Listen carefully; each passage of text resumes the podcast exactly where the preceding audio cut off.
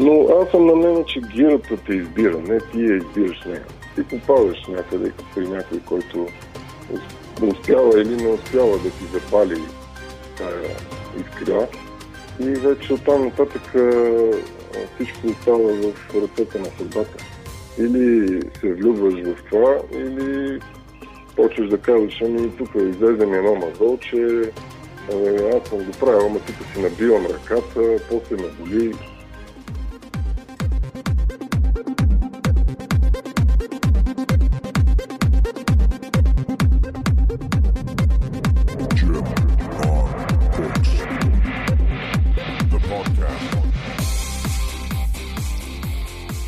Здравейте, приятели! Аз съм Ицо Трошев. Добре дошли в нашото фитнес подкаст шоу Gym on Books. Шоуто, което се излъчва и достига до вас благодарение на фитнес център Fit Gym град Бургас. Местенцето, където ние тренираме за да бъдем по-силни. Днес наш гост е Юрий Атанасов. Юрий е силов и кондиционен треньор вече повече от 15 години. Но той ли е просто треньор? От много години Юри специализира една изключително интересна дисциплина в силовите спортове, а именно тренировките с подувки – за мен Сенсей Ю, както го наричат неговите последователи, е най-добрият специалист в тренирането с подувки в България. Юрий е участник и призор в много международни аматьорски и професионални състезания по гировой спорт. Заедно със своята съпруга, Ваня Васирионова, те развиват много успешно своето студио за силово-кондиционни и ресторативни движения Fit Baby Hot Mama в София – в този епизод Юри ни разказва тънкости и техники в тренировките с подувки и как най-безопасно да тренираме с тях. Останете с нас до края на епизода и ви гарантирам, че ще научите много интересни неща от него. Не е нужно постоянно да ви напомняме да споделяте и харесвате това, което ние правим в Gmon Box.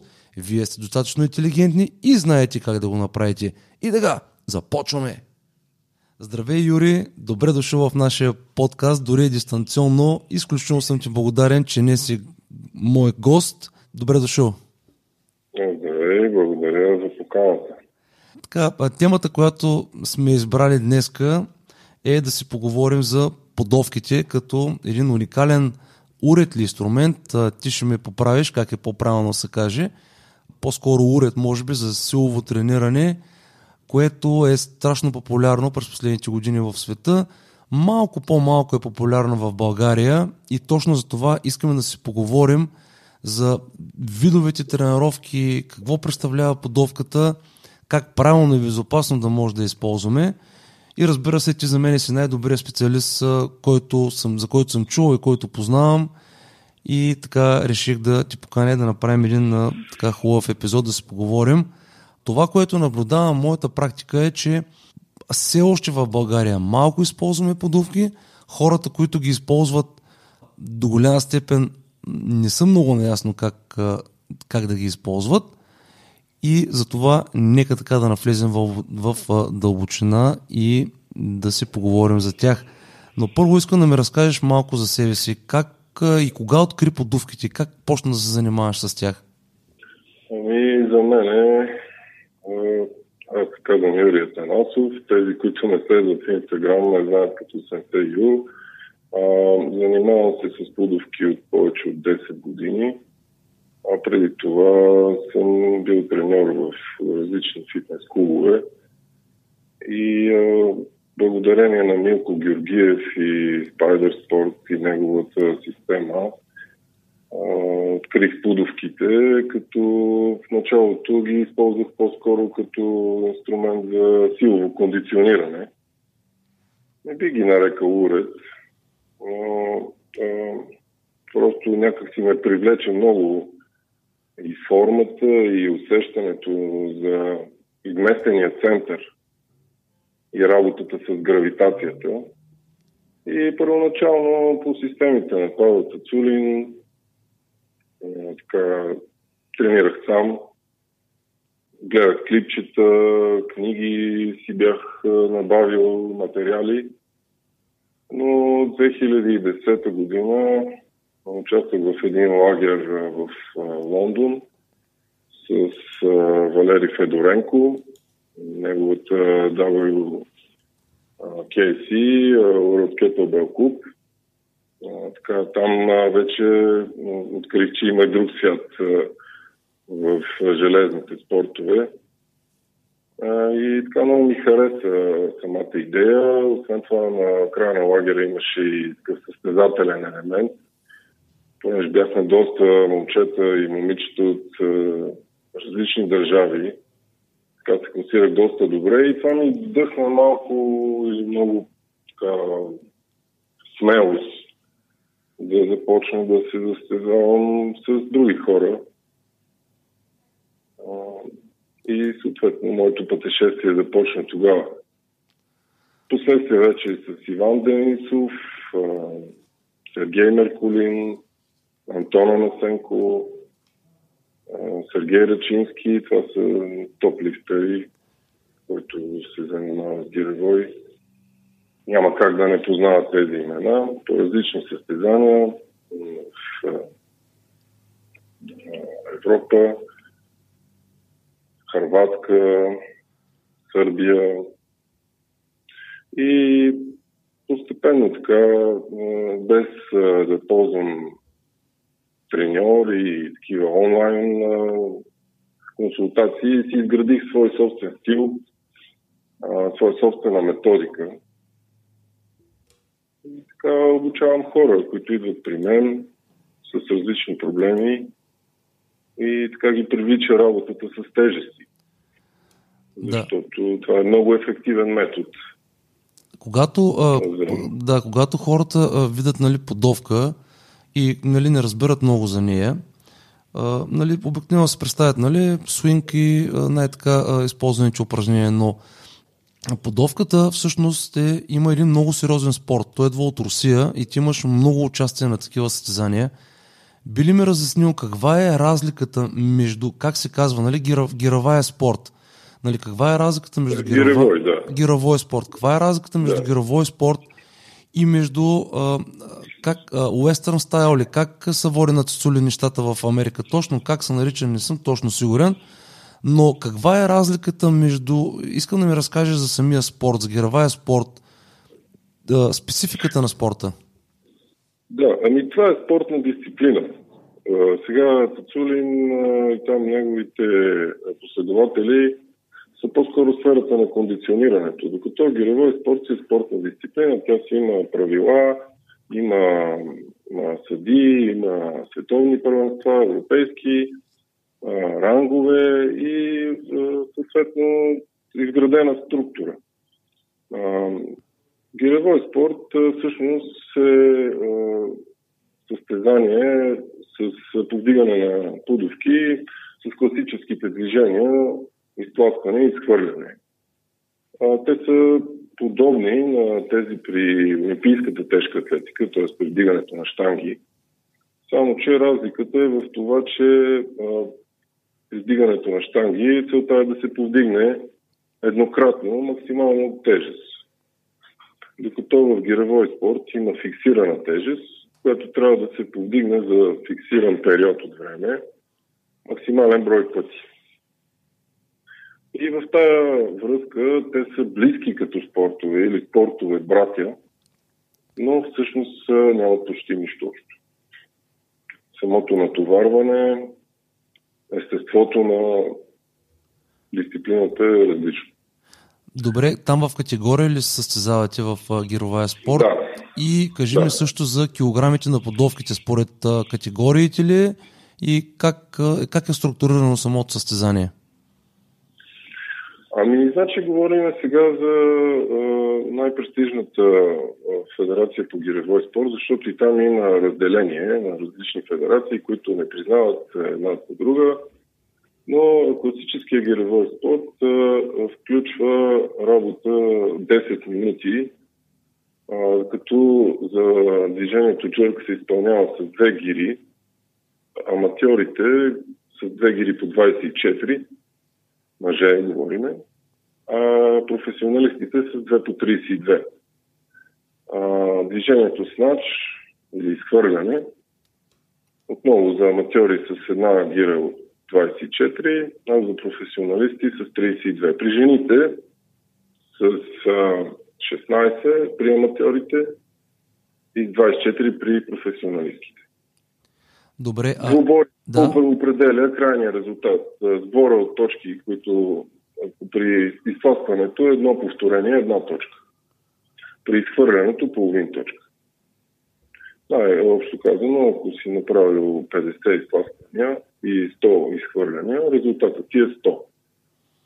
100 точки. И така се определя победител при изхвърлянето, при изтласкването и сбора във всяка категория.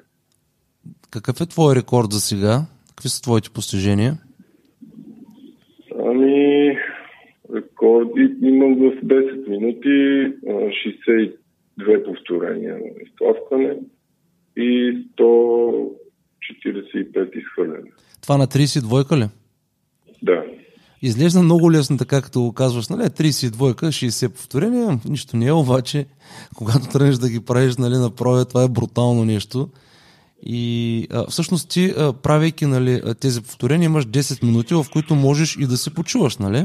Това е техниката. А, нямаш право да висиш гирите надолу да. и нямаш право да ги а, качваш на рамената си.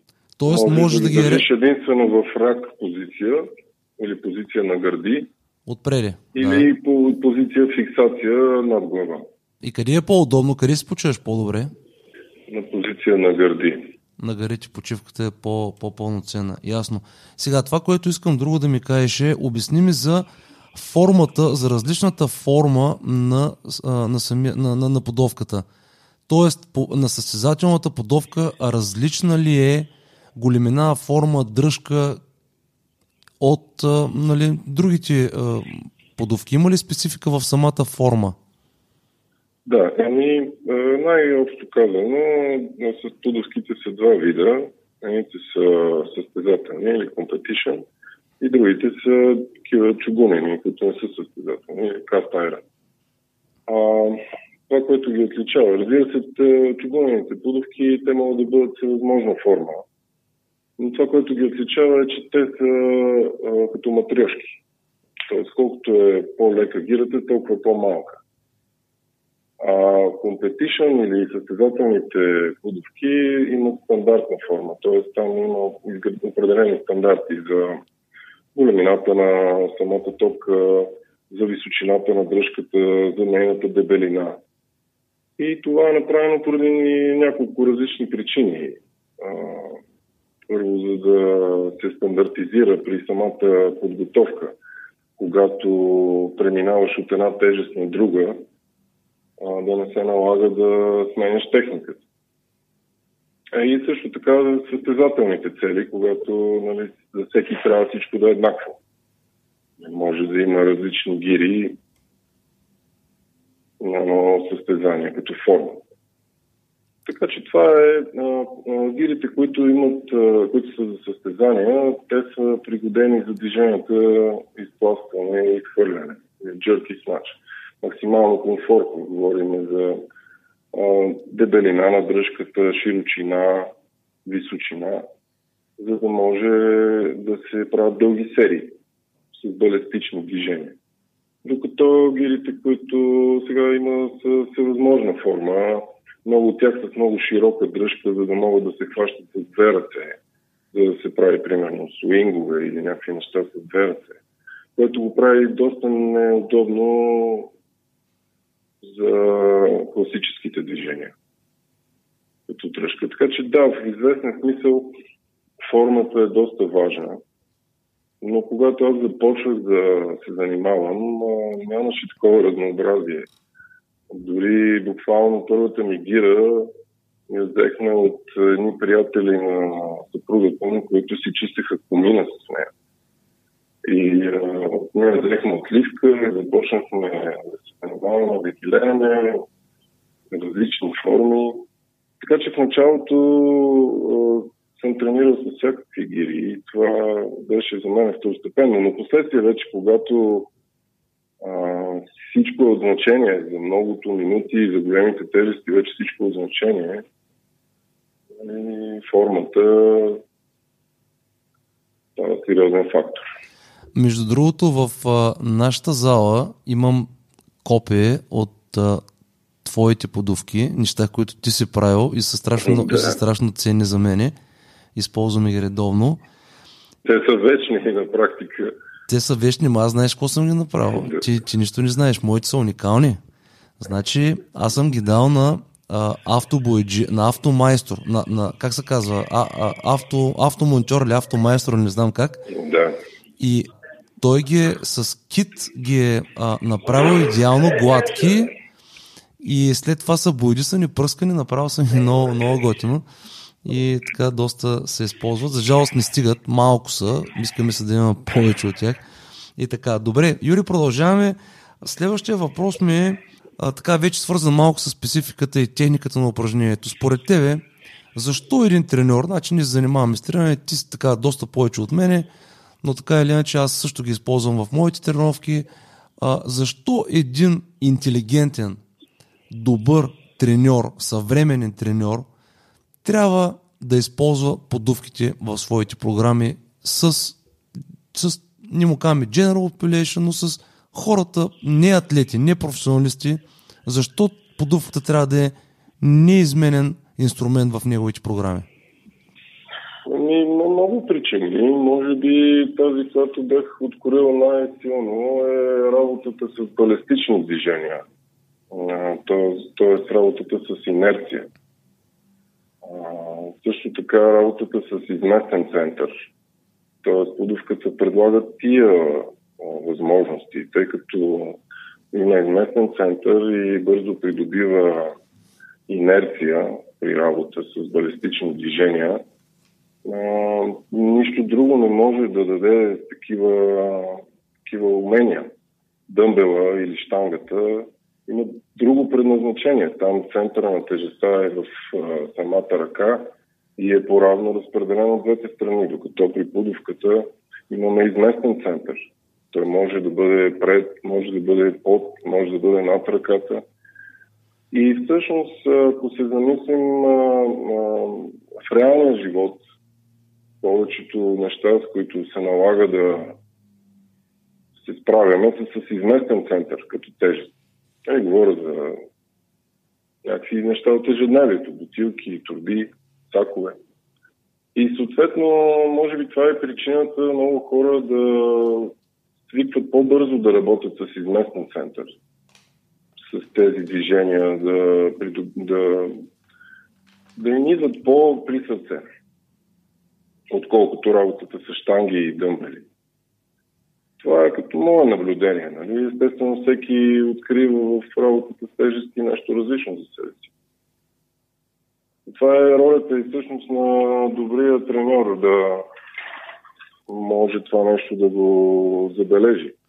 Да може да го забележи и да може да използва точно тези ползи от най-различни а, уреди, инструменти, така че да може да ги, да ги вкара в своята тренировка, за да може да постига най-добри резултати, нали, според мене.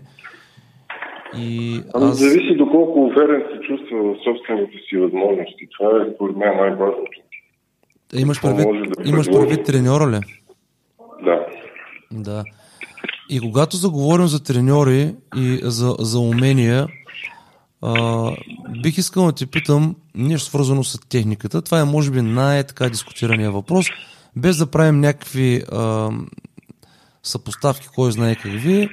Сега, нали, нещо, което виждаме по залите, това е, че когато тръгнем да правим, да, да се прави нали, свинг с една или с две ръце, забелязваме много повече а, клякане, отколкото фактически движение в, в таза. Искам да си поговоря малко това и да ми го обясниш какво точно трябва да бъде движението при свинга, дали е с една или с две ръце, това в случая няма значение, защото специално в моята зала виждам кросфетери, които идват, тренират и виждам едно движение отстрани, което ми не, е, не, е, не е свинг. Аз виждам едно клякане, ръцете отиват горе някъде а, над главата. Искам да те питам кое е най-правилното движение? Първо, откъде се взима подувката, как се заклаща, докъде стига на височина, а, специално колко е важен хип хинджа. Обясни ми ги тия работи. Ами, това е доста широка тема. Трудно е да се опише. Нали? Трябва човек да го изпита, да може да го гледа или да го прави едновременно. Но а, това, което аз искам да покажа и да дам на моите а, ученици, е а, асоциацията с а, ски бягането. А, тоест, движенията на тялото. А, проблемът е, че всеки е различен и понякога човек има болки или стари травми в областта на кръста или а, долу в гърба. И затова това залюляване назад и работата с гравитация да, за много хора е проблемно. Чисто психологически се страхуват да се наведат, за да не се наранят гърба. Това до някъде е и причината да го правят по-скоро като клякане, т.е. да няма движение на таза в хоризонталната равнина, да има само в вертикалната. Ако аз трябва да го показвам или да го правя, предпочитам да има движение и в двете равнини. И а, по-скоро движението в таза да е а, елипсовидно. Всичко зависи доколко човек може да борави с гравитацията и с инерционните процеси. В повечето случаи в началото начинаещите се борят с гравитация, а не я използват. Тоест не се получава махало, ами просто едно клякане, изправяне. А доколкото се отнася до височината, на която трябва да се дига тежеста, понякога обичам да го правя до нивото на таза, да не използвам твърде много усилия в горната част. А, пък понякога издърпвам високо с лактите до нивото на гърдите. Но това вече зависи от тежеста най-вече и от целта на самото упражнение. Дали кондиционно искам или просто загрявам. Това е, в, нашия спорт свинга е просто една загрявка. Не трябва да му се обръща толкова много внимание. Да. Въпреки, че е първото упражнение и то е уникално само по себе си, защото няма фаза за почивка. Няма фиксация. Тежестта е постоянно в движение. И това го прави уникално упражнение. Но е просто едно упражнение. Има разлика между упражнения и движения. Движенията са целите, състезателните движения, изхвърляне, изтласкване. А докато свинга е просто една фаза от цялото движение. Да, но е най-използваното сред а, обикновените хора, те може би оттам се тръгва, нали? Смисъл, това е основата на... Да, да.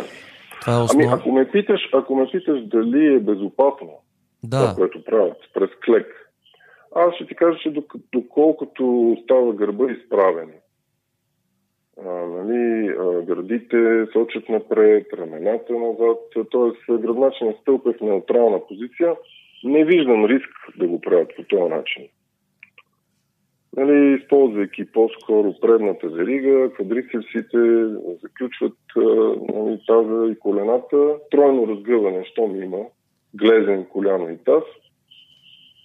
На мен е окей. Okay. Да, а колко трябва да бъдат свити, колко трябва да бъдат свити ръцете в лактите, когато а, тежестта отиде пред тялото и дигаме нагоре? Позволено ли, позволено ли е свиването а, или трябва да бъдат изпълнати ръцете? Ами зависи. Аз предпочитам да гледам по-скоро положението на тялото в пространството. Ако а, ръката е изпъната, обаче тялото е наклонено назад, а, тогава не, не го приемам за грешка. Но ако ръката много се отдалечава от тялото, говоря за лакътя, да. а, тогава се изминава излишен път, а, който води до нищо друго, освен умора. Така че ние се стремим да гледаме, правейки упражненията, най-късия път. Най-късия път е най-правия. И когато говорим и за... Всяко отклоняване от, от него е излишно мора. Да, като каза най-късия път, там има един тънък момент, когато подувката стигне да очетала нали, на човека, там също трябва нали, да се държи колкото се може по-нагоре, нали, а да не слиза, да не се пуска тежестта много надолу. Това също удължава пътя, нали така? така, ли, така? Да, да. Ами, а, при свинга е много важно и изобщо при всички дигания опорната точка. А, кога ръцете правят контакт с тялото. Да. Ако ръцете не правят контакт с тялото или правят твърде късно контакт с тялото, това е изковано за гърба, защото тежестта те повлича напред Да. и ти измества на към пръстите, на краката тежестта. Така че моето мнение е, че трябва максимално бързо ръцете да направят контакт с бедрата или с таза всъщност. За да може да се използва тази опорна точка и да таза да действа като люлка. Е, Тоест, всяко дигане без опорна точка е доста Опасничко. Трудно. Опасничко и трудно. опасно, да. Да, да, да.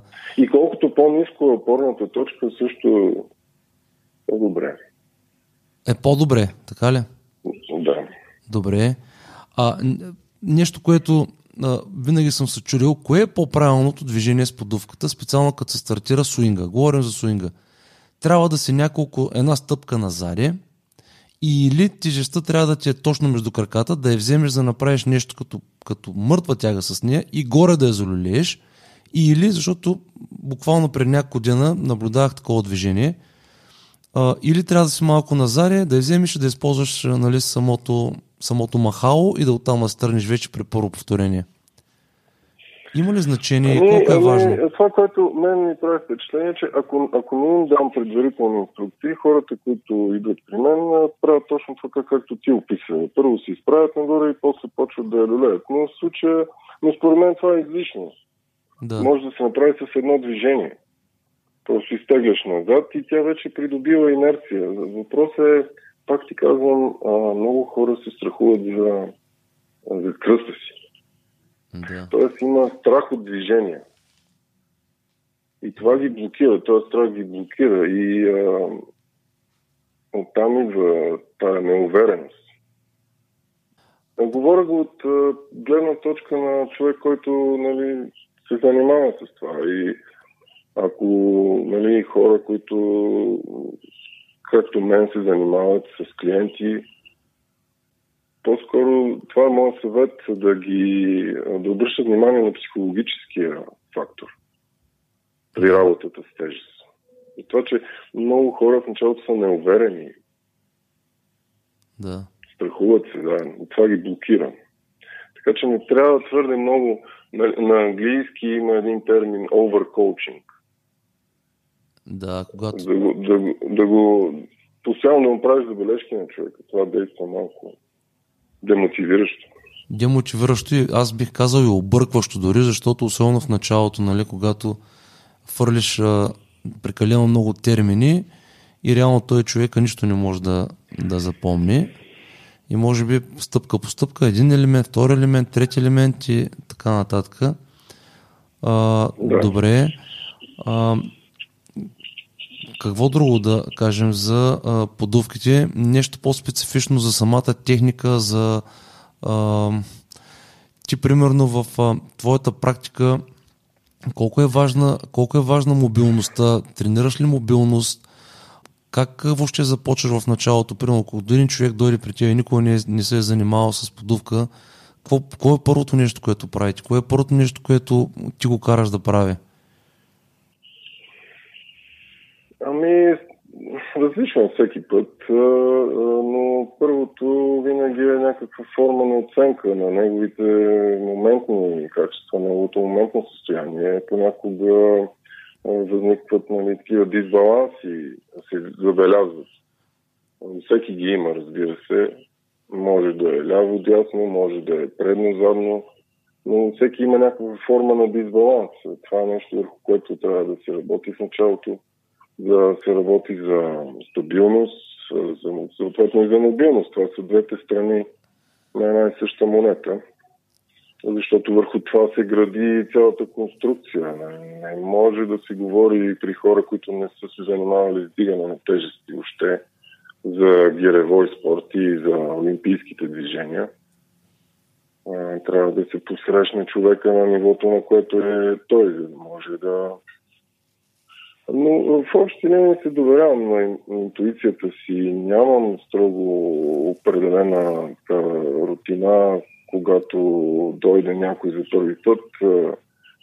Наблюдавам го как реагира на самата работа с тежести, психологически, дали е готов да направи някаква промяна или просто говори за това, или е по някакъв начин е попаднал. Изобщо мобилността, за това трябва да говорим, е много важна част от нашите тренировки, защото ние сме в сферата на силовата издържливост и там тези дефицити на движения водят до голямо натоварване, голям стрес, неспособност да релаксираш под напрежение и съответно бърза умора. Така че хубавото в нашия спорт е, че мобилността, гъвкавостта и силата се развиват едновременно. Тоест, благодарение на факта, че се работи с цели движения, с големи амплитуди, с а, множество а, кинетични, с дълги кинетични вериги по-скоро, а, мобилността и силата се развиват едновременно. Така се печели време и също времено не се развива такава мобилност, в която човек няма контрол. Тоест свръхмобилност също не е, не е полезна. И затова и смятам, че този метод е уникален и м- знам, че действа. Да, а ти в твоята практика единствено, да речем, примерно, идва човек при тебе, а, само с подувки ли тренирате във вашата зала? А, не. А, моят стил, най-общо казано, съчетава а, бодибилдинг, пауърлифтинг и олимпийска тежка атлетика. Тоест, а, това са трите най-големи, най-открояващи се метода и работата с тежести. Като в различни етапи от подготовката акцента пада върху различна, различна дисциплина. В началото се работи по-скоро за укрепване на определени мускулни групи базовите движения, клякане, тяга, преси, свингове и постепенно се преминава към по-сложни движения с по-висока степен на риск. Олимпийски движения, примерно? Да. Окей. Okay. Кое е твоето любимо упражнение с подовка? Джърк. Или тласкане. Аз, знаеш ли, имам едно упражнение, което дори аз самия не мога да го правя още много добре, но според мен турското ставане е едно упражнение, което за мен, според мен, всеки един атлет, даже не атлет, всеки един човек, който почва да тренира силово, би трябвало едно от първите неща, не знам дали се съгласи с мен, но едно от първите неща, които трябва да почне да учи и трябва да може да прави, това е турското ставане – защото там се тренира страшно много качества, цялото тяло, като почнеш абсолютно всичко, кор и, и, и всичко. И, и това вече по-нататък би ти дала една по-стабилна основа, нали, да преминаваш към, както ти каза, по-така сериозни упражнения. Какво мислиш за турсто ставане? Ами, мисля, че е страхотно упражнение и че помага много за общо кондициониране. Но ако трябва, ако ме питаш дали го правя редовно, отговорът е не. А, тоест, а, в един момент а, упражненията са много, но ти не можеш да правиш всички. Трябва да се концентрираш върху няколко движения, за да можеш да напредваш. Така че много е, най-важна е периодизацията. Но обичам да го давам на моите клиенти, макар че те не обичат много да го правят, ако трябва да съм честен. Така че а, понякога доседеш, понякога достоеш, с различни, различни техники а, през напът или директно през клек. Но е добро упражнение точно за да иллюстрира това, което ти казах преди малко за силата и мобилността, когато се развиват едновременно.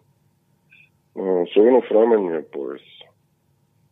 Тоест, ако не можеш да стабилизираш, няма как и да имаш сила. Ако нямаш тази мобилност, тежестта ще те повлече. Така че това е едно добро упражнение за хора, които започват и имат ограничения най-вече в раменния пояс. А да. сега дали е, дали е универсално упражнение, това, което каза ти, всички трябва да могат да го правят, аз лично не вярвам в това, че има такива магически упражнения. Най-доброто упражнение е това, което ще направиш. Що се отнася до безопасността, би ли искал да, да, да споделиш нещо важно, свързано с самата безопасност при подовките? Нещо, което нашите слушатели наистина биха, би било нещо много полезно за тях. Имаш ли някакви като как ти кажа, основни правила, които спазваш, свързани с безопасността? Ами, може би за самата тренировка, ако трябва да говоря, на първо място е загрявката. Нали, вече за някои дори загрявката е по-важна от самата тренировка. А, тя има различни компоненти, тя няма да се спирам на това, но а, на първо място е тежестта, т.е. избора на тежест. Моят съвет е да се започва с по-малки тежести в началото с една ръка, постепенно да се правят с две гири, нали, с една гира, с две гири, в началото с по-малки амплитуди и постепенно да се преминава към целите движения. Разбира се, това е много общо казано и е важно да се знае каква е целта на самата тренировка. И какви са пиковете на тренировката, какви са, какъв е етапа, в който се намира самия трениращ. Но на, на първо място е тежеста. Не трябва да се бърза да има този стремеж към голяма тежест от начало. Тоест, опита от работа с а, а, тежести в други дисциплини, като бодибилдинг или пауърлифтинг, е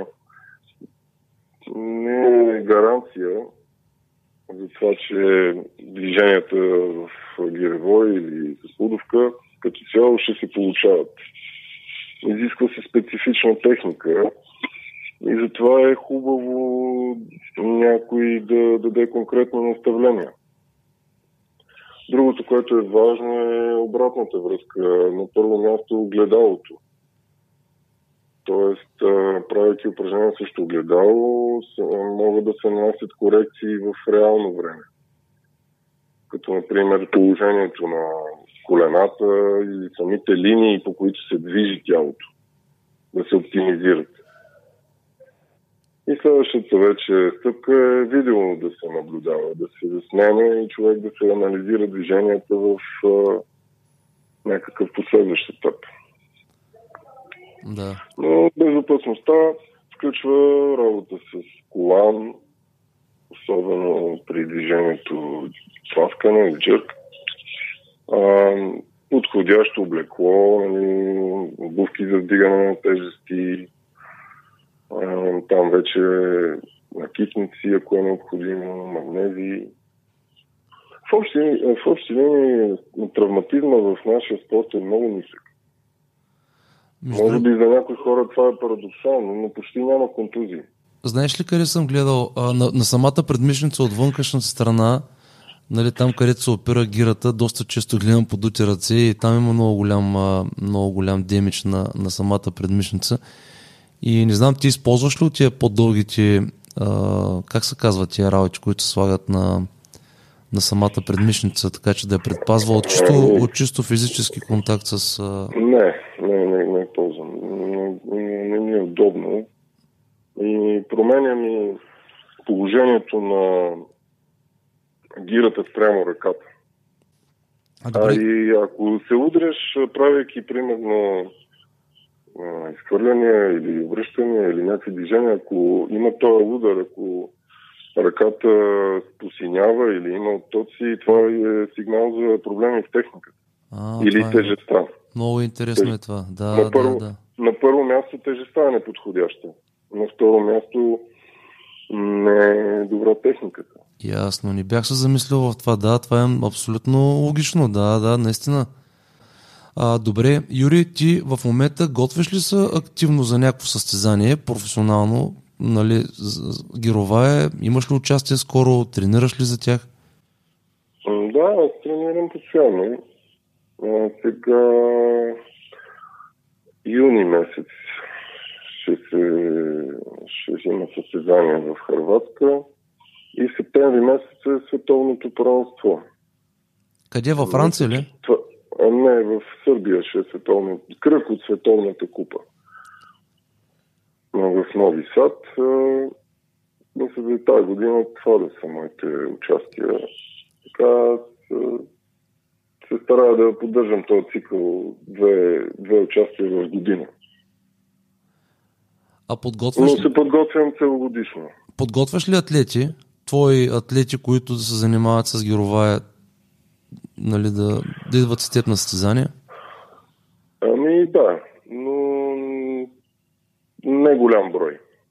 За сега, например, едни мои ученици имат вече клуб техен и с тях ходихме миналата година на две състезания.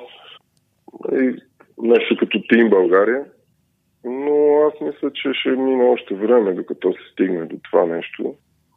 И съм търпелив по отношение на такива групови мероприятия. Да. А, Просто бавничко, естеството на самия спорт е такова, че изисква доста време за да, да се кали характера и да човек да осъзнае дали наистина го иска. Не става за година или две. а, какво ще кажеш за обикновените хора? Значи, говорим до сега за атлети. А, какъв е твой опит с а, така general population? А, при тях а, има ли разлика в самата тренировка, в самите упражнения? Препоръчваш ли някакви а, по-специфични упражнения? Или това всичко е до, до стила на треньора? Как, какво мислиш по въпроса? Говоря ти за General Population, хората, които са в големите фитнес центрове, в залите, хората, които ти тренираш в твоята зала, но не са атлети, не са, не ги готвиш за състезание.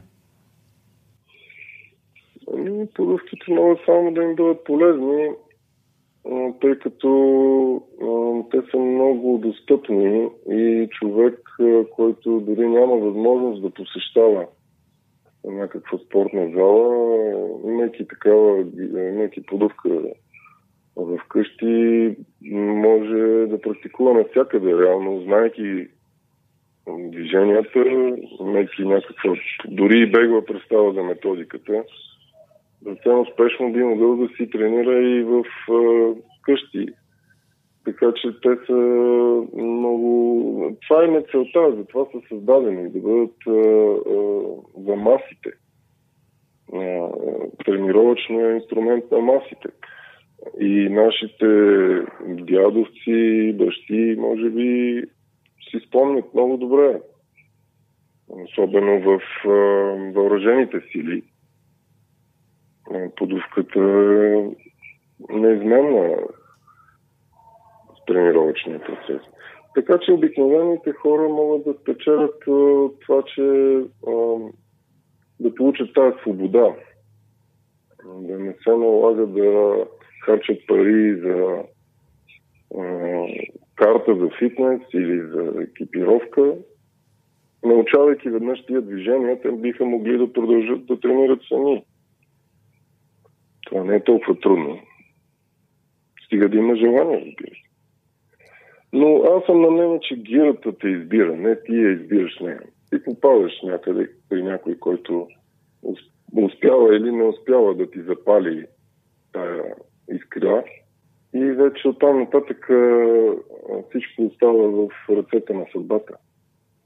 Или се влюбваш в това, или почваш да казваш, ами тук излезе ми едно мазол, че абе, аз съм го правил, ама тук си набивам ръката, после ме боли. Почваш да си търсиш оправдание. Така че ако ти харесва, тия неща остават на заден план. Да. За мен това е някаква форма на терапия. Тоест, хората идват, нещо ги им тежи, нещо ги турмози, правят една тренировка и всичко остава там, всичко остава на желязото. Тръгват си по друг начин вече.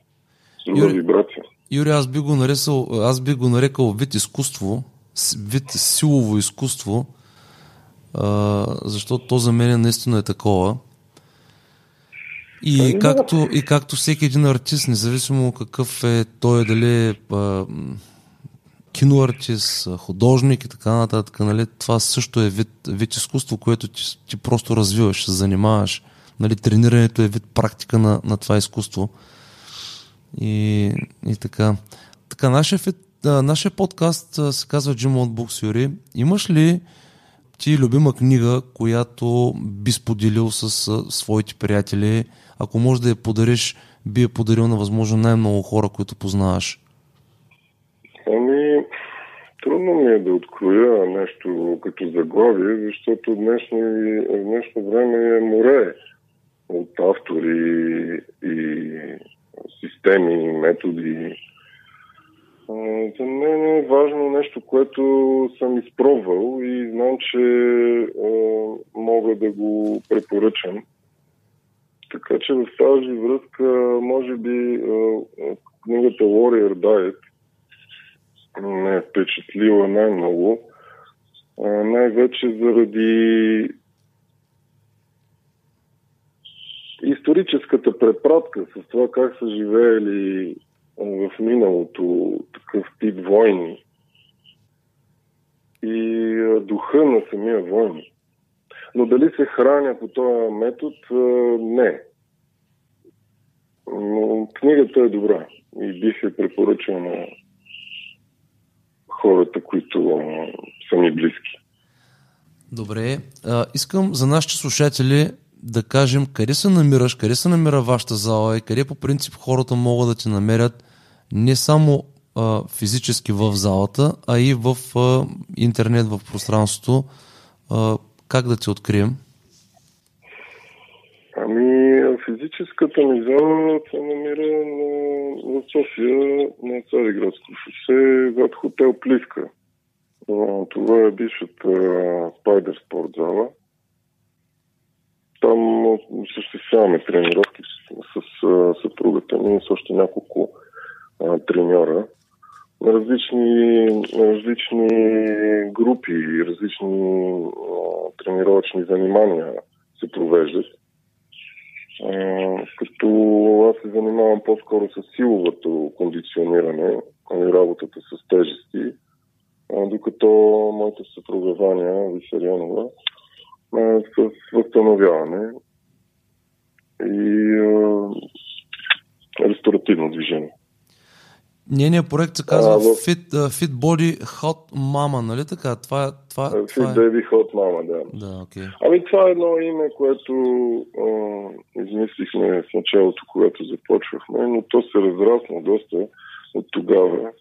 И различни проекти, свързани с възстановяване, след раждане, тренировки по време на бременност, ресторативно движение, хранене. Изобщо темата става все по-широка. Мотивация. Някак си, колкото по-надълбоко човек навлиза, толкова повече разбира, че трябва да се развива. Продължавам да се уча във всяко едно нещо, за да мога да дам най-доброто на хората, които идват. Аз това съм забелязал през последните години, че след опита, който натрупваме и аз и ти през годините, особено от днескашно време, тренировката е окей, една, една част, това, което правим, но а, хората вече имат прекалено много голям стрес и трябва много сериозно да се работи с тях това, което се случва с тях извън залата. Тоест, ако ние сме с тях един-два часа в залата, какво става с тях извън залата, с а, липсата на сън, с лошата храна, с стреса от работа и ако ние не обръщаме все повече и все повече а, внимание на, а, на тези работи, Юри, нашата работа в залата не се вижда. Тя, тя остава някакси... А, няма много голяма полза от нея. Какво мислиш ти по тази насока? Що се касае до моя метод, аз се опитвам да отида дори по-далече от ежедневните неща. А, дори наблюдавам хората, когато са изморени, стават по-първични, споделят някакви по, по-искрени неща. И на база на тези отговори, които ми дават и това, което тялото им излъчва, преценявам какъв ще бъде най-подходящия съвет, който мога да им дам. Защото в противен случай е все едно да хвърляш семената по камъни. Това е малко безмислено. Съгласен така, че, така че не, не мога да кажа някаква рецепта, не, не мога да кажа някакво магическо хапче или нещо такова. Изисква се много работа и много дисциплина. Юри, аз ти благодаря много за времето, което днес ми отдели на мен и на а, нашите слушатели. Благодаря ти от сърце, братле, за това, че гостува на, на нашето предаване. А, пожелавам ти много успех на стезанията, които ти предстоят, на световното и на това, което е преди него. А, много успехи, бъди здрав, а, желая ти много успех на бизнеса. Аз съм идвал в твоята зала, това ти оказах преди да запишем. А, имам страхотни спомени от това местенце. Наистина има много енергия там и вие вършите страхотна работа с Ваня. Продължайте все така и живот и здраве, нали, да вървим напред, да сме здрави, да учим хората да бъдат по-силни, да се хранят по-правилно и това е. Благодаря. Успех ти пожелавам на теб и на твоето предаване и всичко най-добро на слушателите и дигайте плодовки. Да, благодаря. Благодаря. Всичко най-хубаво, братле. Успех. Чао. Чао.